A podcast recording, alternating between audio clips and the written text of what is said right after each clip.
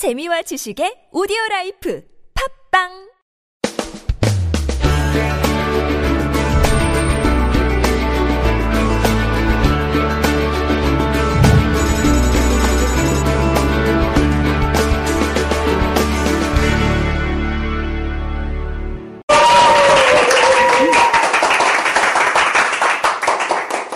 네, 109번째 상해노트입니다. 그, 오늘 앞에 분이 소통 얘기하셨잖아요. 제가 지금 수업 받으시는 분 중에 곧 전역하실 분이 계세요. 군생활 한 40년 하셨대요. 그래서 제가 이제 밖에 이렇게 베란다에 잠깐 나갔다 들어왔죠. 수업하다가. 잠깐 들어갔다 나오면서 이렇게 얘기를 했어요. 와, 오늘 정말 춥다. 그랬더니 그분이 이런 얘기를 하시대요. 그김 소장님은 군대 안 갔다 왔어요? 아, 근데 정말 추웠거든요. 오늘처럼. 군대 안 갔다 왔어요? 이러는 거예요. 그래서 제가 수업하면서, 그 수업하면서 이런 얘기를 했어요. 그 군대 그 오래 계시다 밖에 나오시면 그 민간인한테 춥다고 하면 추운 거 인정해 주셔야 됩니다. 그 민간인한테 군대 안 갔다 와서 이렇게 얘기하면 곤란합니다. 그래서 제가 소통에 대해서 얘기했던 기억이 나네요. 그리고 나서 쉬는 시간에 그분이 밖에 나가시더니 이러, 나갔다 오시더니 이런 거예요. 어우 추워라 이러시는 거예요. 좀 전에 저보고 안 춥다고 안 하셨어요? 그러니까 자기가 수업 들어올 때는 안 추웠대요. 그러니까 자기는 안 추운 줄 알았던 거지. 근데 곳에 추워졌던 거예요. 왜 아침에 따뜻하다 갑자기 추웠을 때 있잖아요. 그러셨던 거예요. 그러니까 어쨌든 이 소통의 핵심은 상대방이 어떤 하는 표현을 이렇게 받아들여주는 거에서 출발하는 게 아닌가 그런 생각이 들었습니다.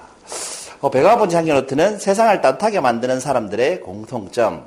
세상을 보면 여러분 주변에 이렇게 보면 세상을 좀 따뜻하게 만드시는 분 있죠. 뭐 단순하게 생각하면 마음이 차가운데 이 사람을 만나면 따뜻해지는 기분. 뭐 이런 사람들 있지 않습니까? 그렇게 생각하시면 될 것 같아요. 거창하게 생각하지 마시고. 두 개의 에피소드를 얘기해 드릴게요. 휠체어가 없으면 이동할 수 없는 소녀가 있었습니다. 이건 무슨 뜻이에요? 다리가 이제 장애가 있다는 뜻이겠죠. 그 어머니는 그렇지만 이 딸을 굉장히 사랑했어요. 아끼고 예뻐해주고 장애아로 취급하지도 않고. 그런데 어느 날 이제 딸 주려고 딸기를 이렇게 맛있는 딸기를 사왔습니다. 딸기를 사왔는데 이 딸이 포크로 이렇게 딸기 집어 먹을 거 아니에요. 근데 이 딸이 다리 하나가 부러진 포크로 딸기를 집어 먹는 거예요. 그 여러분이 여러분 딸이 이렇게 한다면 어떻게 하시겠어요? 훌륭하다 우리 딸 이렇게 하시겠습니까? 아니면 이렇게 얘기하시겠습니까? 왜 멀쩡한 포크 두고 부러진 포크로 먹느냐 이렇게 얘기하시겠습니까?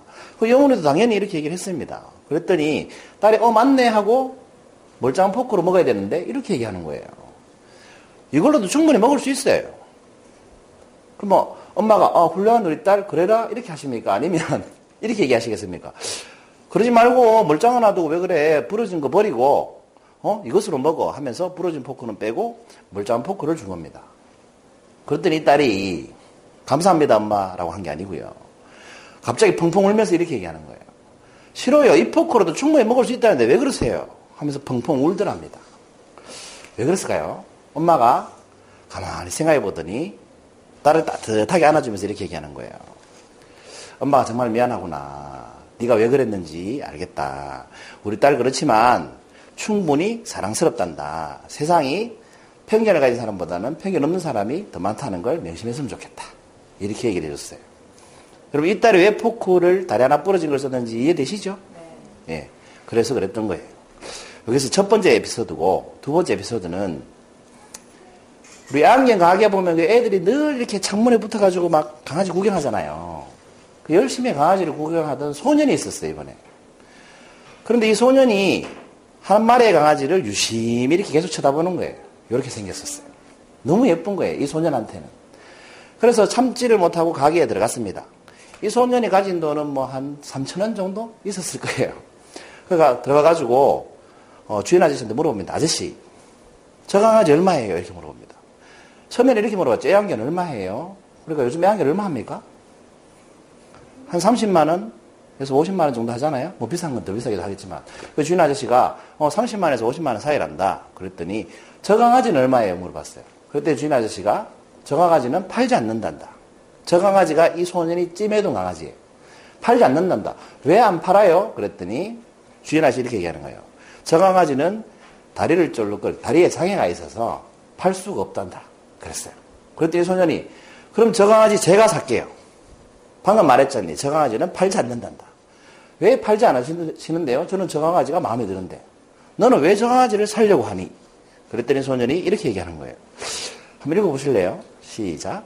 저도 한쪽 다리가 불불해서 다른 아이들처럼 달릴 수가 없어요. 그러니 이 강아지에게는 자기를 이해해 주는 사람이 필요해요. 네, 그래서 자기는 저 강아지를 꼭 사고 싶다는 거예요.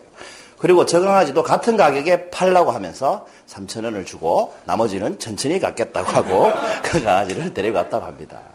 너무 강아지를 갖고 싶었던 거예요. 이 두 이야기가 좀 맥이 통하시죠? 네, 그랬었다고 합니다. 오늘 주제는 이거였습니다. 세상을 따뜻하게 만드는 사람들의 공통점. 여러분, 앞에 딸 이야기를 들어도 그렇고, 소녀 이야기, 뒤에 소년 이야기를 들어도 그렇고, 좀 따뜻해짐을 느끼시죠? 이 둘의 공통점이 뭘까요? 이들의 공통점. 힌트를 조금 더 드리자면 이들은 자기 상황을 비하하지 않았어요. 자기가 처한 상황을 소년, 소녀는 자기가 처한 상황에 대해서 비관적으로 생각하지 않았어요. 오히려 그런 상황 때문에 사물이나 동물을 더 따뜻한 마음으로 볼 수 있었어요. 그렇지 않습니까? 뭘 했기 때문에 그것이 가능하겠습니까? 숨지 않았기 때문에 가능한 거죠.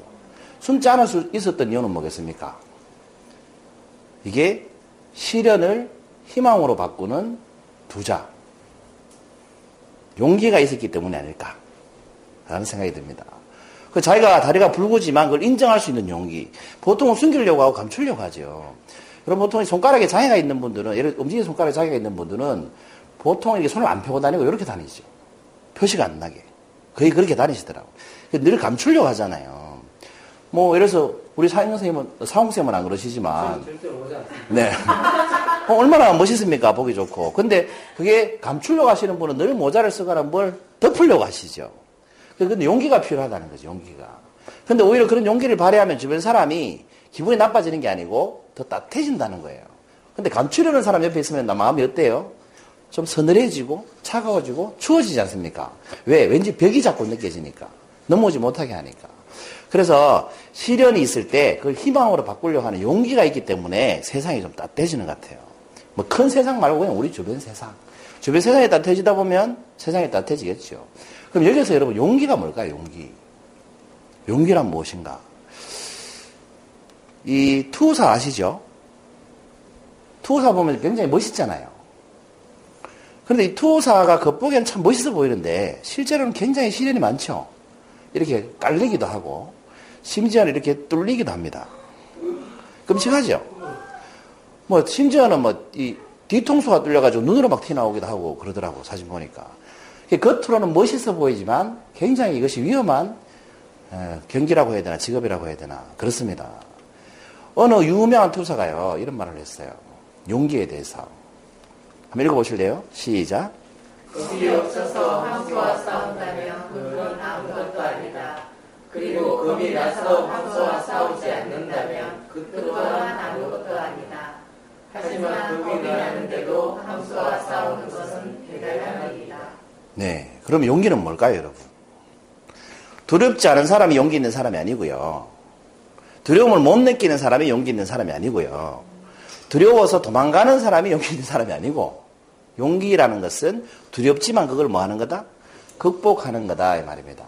그러니까 장애가 있을 때 그걸 드러낸다는 것은 두렵죠. 그렇지만 그걸 극복할 때 우리가 용기 있는 사람이다 이렇게 얘기하잖아요. 그래서 용기라는 건 두렵지만 뭔가를 하는 겁니다.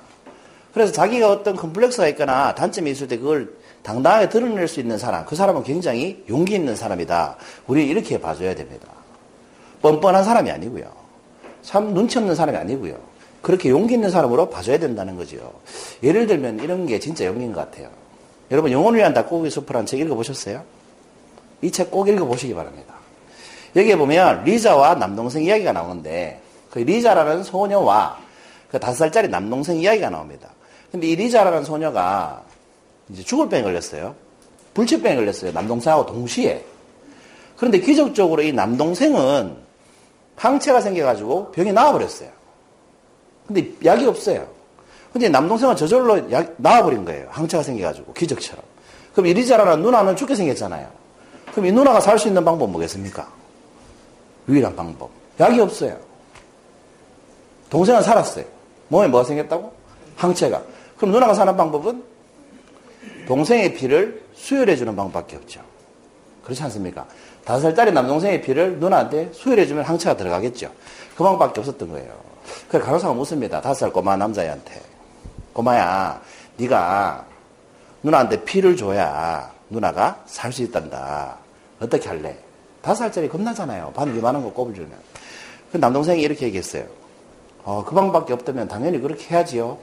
하고 수혈을 했대요. 그 수혈을 하면서 이제 피가 누나한테 갈 거 아니에요? 그 누나가 이제 얼굴에 화색이 돌더래요. 화색이 도는 걸 보고 제 간호사한테 물어보니까 어, 이제 누나는 살 수 있단다. 그러니까 이게 꼬마가 얼굴이 창백해지면서 기뻐하기보다는 창백해지면서 간호사한테 이런 질문을 했습니다. 뭐라고 했을 것 같습니까? 그럼 전 이제 죽는 건가요? 이렇게 질문하는 겁니다. 그리고 꼬마의 용기가 대단하지 않습니까? 다섯 살짜리 꼬마는 뭘 하는 줄 알았어요? 언니한테 피를 주면 죽는 줄 알고 수혈하기로 결정을 했던 거예요. 두려웠겠죠. 그렇지만 누나를 살리기 위해서 용기를 냈던 겁니다. 이런 게 진짜 용기 아니겠습니까? 그러니까 세상이 좀 따뜻해지잖아요. 그렇죠. 여러분 혹시 지금 힘드시면 용기를 한번 내보시기 바랍니다.